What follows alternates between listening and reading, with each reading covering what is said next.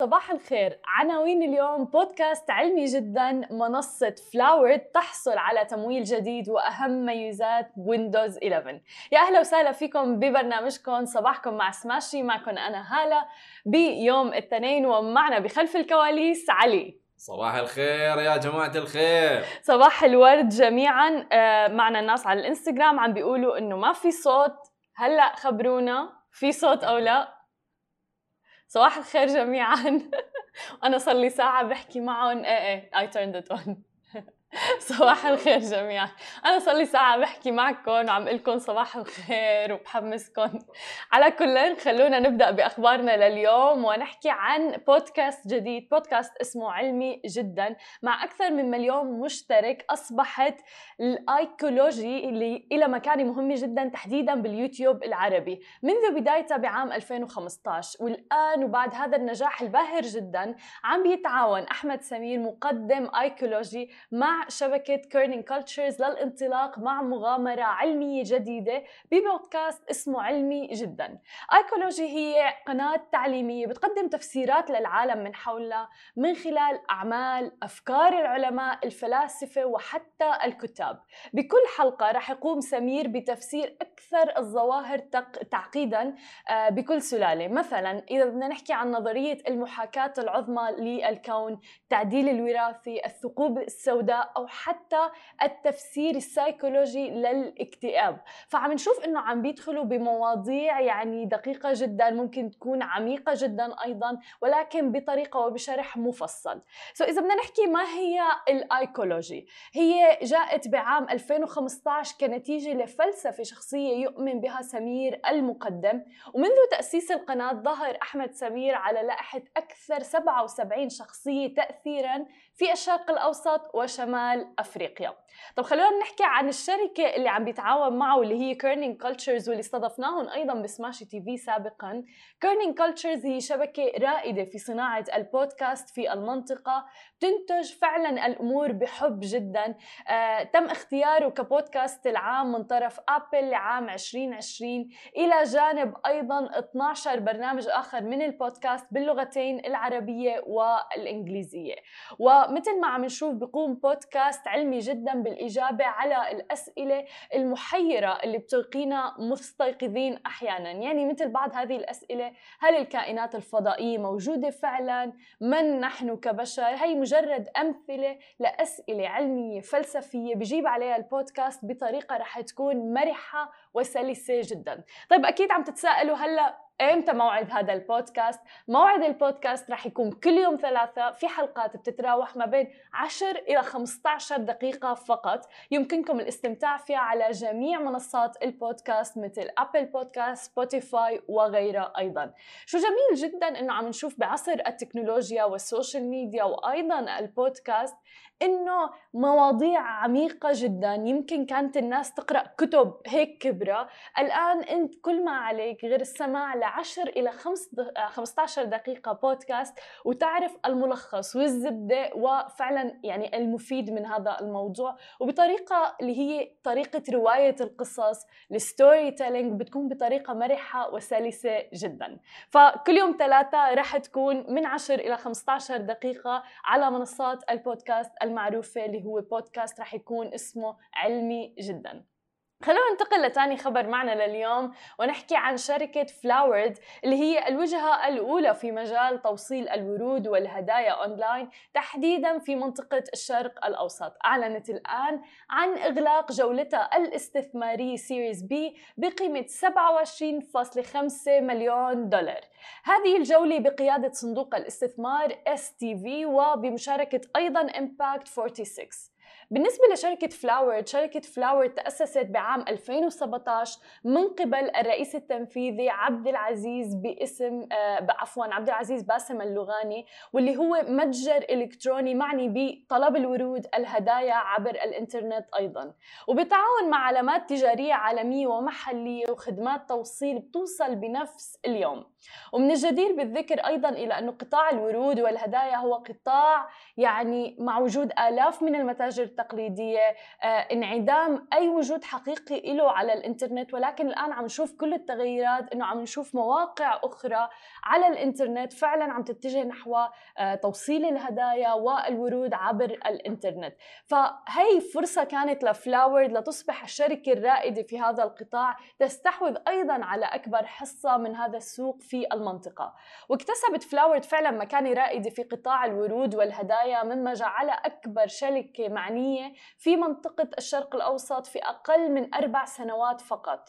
والآن تعمل فلاورد حاليا في 20 مدينة في 7 دول، ومع فريق عمل مكون من أكثر من 450 شخص. أنا من الأشخاص اللي فعلا جربت منصة فلاورد، الجميل فيها إنه ما نكون بحاجة حتى، يعني مرات بتحبوا تعملوا مفاجأة للشخص اللي بدكم تبعتوا له هدايا أو ورود وغيره، وممكن مرات ما تكونوا بتعرفوا مثلا المكان اللي هو متواجد فيه، ما في داعي أبدا تحطوا معلومات عن الشخص، كل ما عليكم تحطوا هو فقط رقم الهاتف واسم الشخص، وهن بيتواصلوا معه وبيتكفلوا بهذا الموضوع.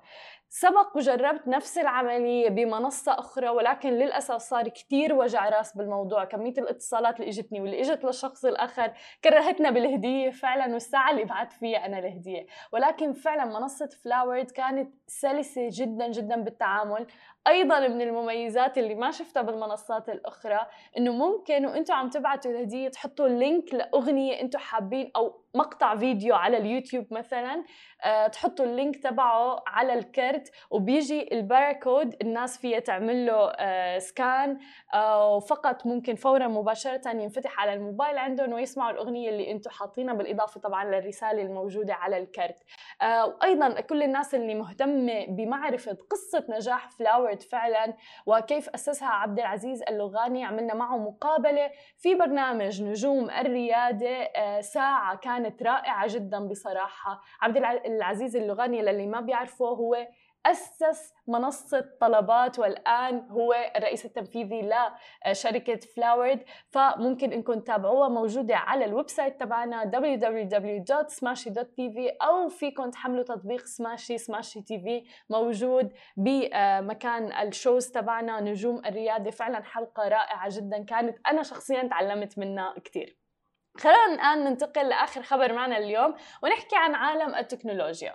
ويندوز قالت إنه ويندوز 10 هو الإصدار الأخير من نظام تشغيل ويندوز، هذا اللي قالته بعام 2015 تحديداً شركة مايكروسوفت. ولكن يبدو إنه الشركة غيرت رأيها قبل فترة لا بأس فيها، حيث أعلنت يوم الخميس تحديداً عن نسختها الجديدة من نظام تشغيل ويندوز اللي هو طبعاً ويندوز 11، وفيما يلي أهم مميزات ويندوز 11 وكيف ممكن أنك تحصل على نسختك أيضاً منها. تحديثات عنا واجهة المستخدم، رح يحتوي النظام الجديد على مرئيات أكثر نعومة كما قالت مايكروسوفت، بما في ذلك رح يكون الزوايا الدائرية على التطبيقات وأيضاً الأيقونات. رح يكون في موجز مخصص للمعلومات مدعوم بالذكاء الاصطناعي، بيتضمن الطقس، التقويم، تقارير حركة المرور والأخبار وغيره. في أيضا رح يكون قائمة ابدأ وزر بدء جديد موضوع في قائمة شريط المهام. بتفتح القائمة نافذة فيها تطبيقات مثبتة، مستندات تم فتحها مؤخرا، وأيضا شريط للبحث. بالإضافة إلى ذلك رح يكون في كتابة صوتية يمكنها تلقائيا وضع علامات الترقيم، اتباع الأوامر الصوتية، ولكن من غير المعلوم حتى الآن إذا كانت رح تدعم اللغة العربية أم لا. هي الميزة موجودة بالماك، بالاي او اس، ممكن إنكم أتوقع الكبسة هي FN، بتضغطوا عليها مرتين وبصيروا فيكم تلقنوا بالصوت، تحكوا انتوا الصوت وهو بيكتب الشيء اللي بدكم تكتبوه، ولكن لا يدعم اللغة العربية على الاي او اس او اجهزة الماك الحاسوب. ولكن رح نشوف اذا مايكروسوفت بتدعم اللغة العربية، فهي بيكون فعلا يعني ميزة كبيرة جدا تتسابق فيها على ابل. متجر مايكروسوفت الجديد بحسب الشركة انه تم اعادة بناء المتجر المايكروسوفت بشكل كامل مع الاخذ موضوع السرعة بعين الاعتبار، وهو طبعا ميزة مهمة جدا، لكن لعل التغيير الأبرز هو إمكانية تنزيل التطبيقات أندرويد من متجر أمازون في النظام الجديد. هذا الأمر رح يمكن المستخدمين من القدرة إلى الوصول إلى آلاف من تطبيقات أندرويد من خلال أجهزتهم. بالرغم من ذلك فليس جميع طبعا التطبيقات رح تكون متاحة على المتجر، بما فيها رح يكون تطبيق سناب شات مثلا، أبل ميوزك، هدول كلياتهم ما رح يكونوا متواجدين حسب شركة مايكروسوفت. ولكن كيف ممكن تحصلوا على ويندوز 11؟ رح تكون النسخة الجديدة من ويندوز متاحة في الربع الأخير من العام الجاري أو الربع الأول من عام 2022. النسخة الجديدة رح تتوفر كترقية مجانية لأجهزة الكمبيوتر العاملة بنظام تشغيل ويندوز 10، واللي بتحمل طبعا المواصفات اللي بتجعلها مؤهلة للحصول على الترقية. طبعا هذا الموضوع حتى تحدثنا عنه بفقرة الجيمنج، واللي طبعا رح تكون معنا بعد الفاصل، اللي هو قد ايه ويندوز 11 رح يدعم الجيمرز. نحن عنا علي جيمر هون، فعلي شو رأيك؟ هل متحمس لويندوز 11 ام لا راضي بويندوز 10؟ انا الصراحة متحمس، والله متحمس، ابي اشوف شنو شنو نقدر نسوي مع الويندوز 11، خاصة في مجال الجيمنج. صراحة I can't wait. جميل. يعني تقريبا إن شاء الله بالربع الأخير من هاي السنة أو الربع الأول من عام 2022 رح ينزل ويندوز 11. طبعا ويندوز 10 كسر الدنيا وحكينا بهذا الموضوع، عمل نقلة نوعية فعلا لكل مستخدمي الويندوز، ولكن لنشوف إذا فعلا ويندوز 11 رح يتخطى التوقعات، بس بتحس التوقعات عالية جدا الآن بالنسبة لنا. يعني أنا عندي صراحة الحين تعودت على الويندوز 10، وعندي البلاتفورم احلى او السوفت وير للويندوز 10 احلى من الاي او اس اللي مسوينه، للماك او اس، سوري الماك او اس اللي مسوينه ابل. جميل. فاذا ويندوز 11 احسن من ويندوز 10 بصراحه حيكون خارق للتوقعات. أيوة. يعني بالضبط. فعلا بالضبط. تماما بالضبط. فنحن بانتظار. ولكل الجيمرز اللي معنا مثل ما عوديكم كل يوم تنام فقرة آخر أخبار الجيمنج مع الجيمر عبد الله، خليكم معنا بعد الفاصل ولا تروحوا لبعيد. ورجعنا لكم من جديد، ومثل ما عوديكم كل يوم تنين اخر اخبار الجيمنج مع الجيمر عبد الله. صباح الخير. صباح النور. شو مخبي لنا اخبار اليوم؟ قبل ما نبلش الاخبار اللي عندك، كنا عم نحكي عن ويندوز 11 والنقله النوعيه اللي راح تصير ما بين ويندوز 10 وويندوز 11. هلا انا حابه اعرف، طبعا انا كنت عم احكي عن الميزات البسيطه للاشخاص الافراد العاديين كيف راح تتطور بويندوز 11، بس خبرنا بالنسبه للجيمرز، الجيمرز شو منتظرين، شو متوقعين اصلا من ويندوز 11؟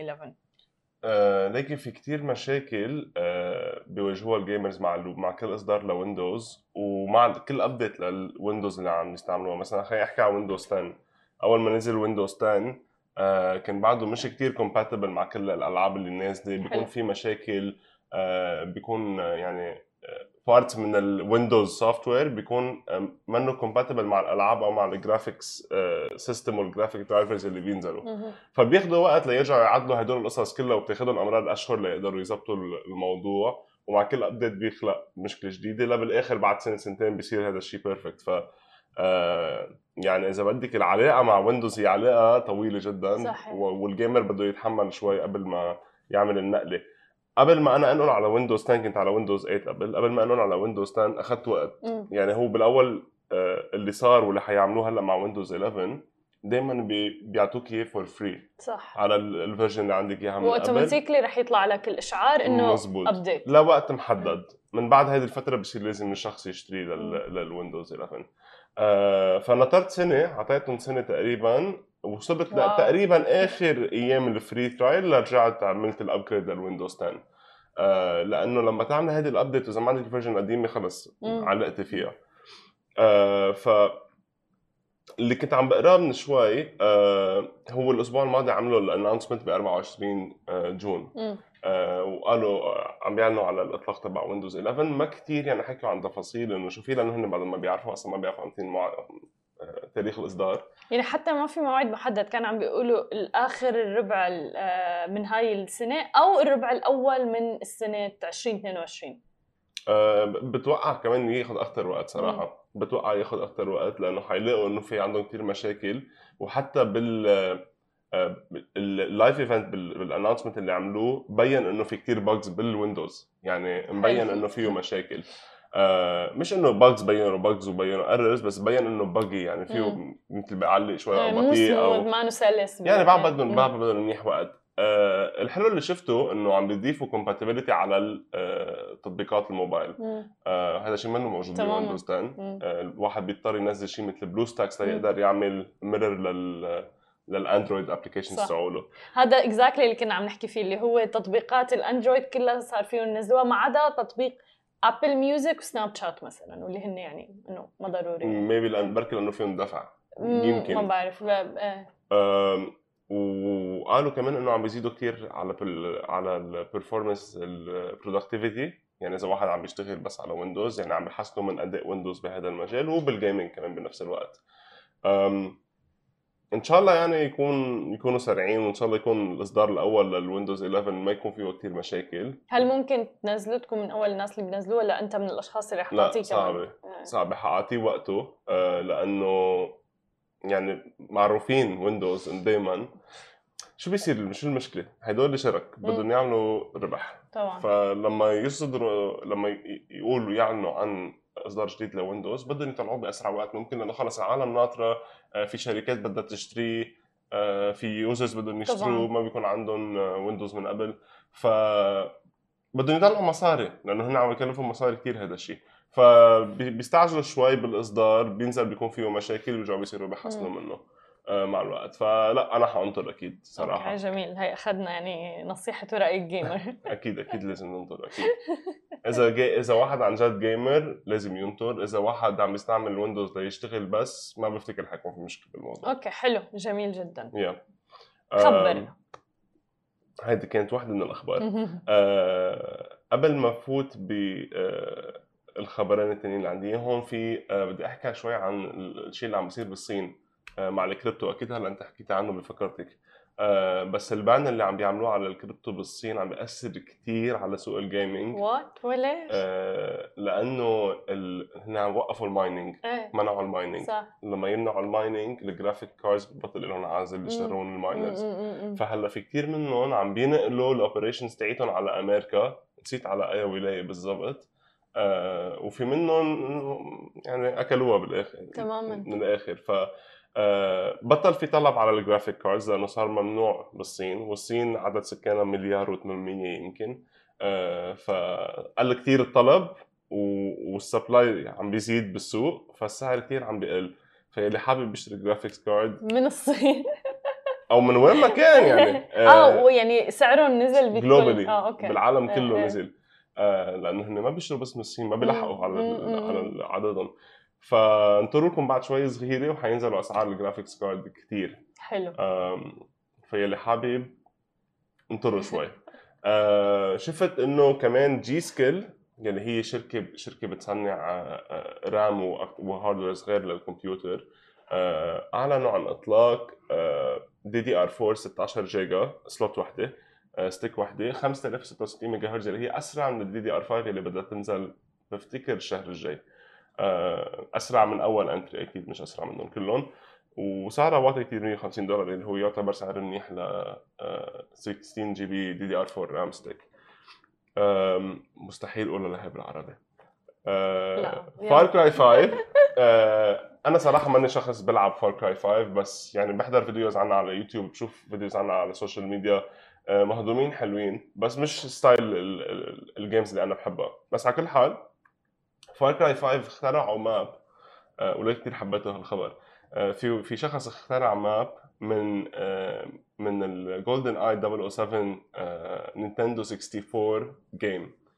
انا لما كان عمري يمكن 10 سنين كان عندي نينتندو 64، ومن اول الالعاب اللي لعبتها هي جيمس بوند جولدن اي، كانت كثير مشهوره. يعني اذا بتفوت على الاونلاين على اليوتيوب وبتشوفوا فيديو عنها حتشوفوا بالكومنتس انه كيف كل العالم عم يسترجعوا ذكرياتهم ويتذكروا انه هي من احلى الالعاب اللي لعبوها. على كل حال وحده من المابس اللي فيها هاللعبه رجعوا اخترعوها بفار كراي 5.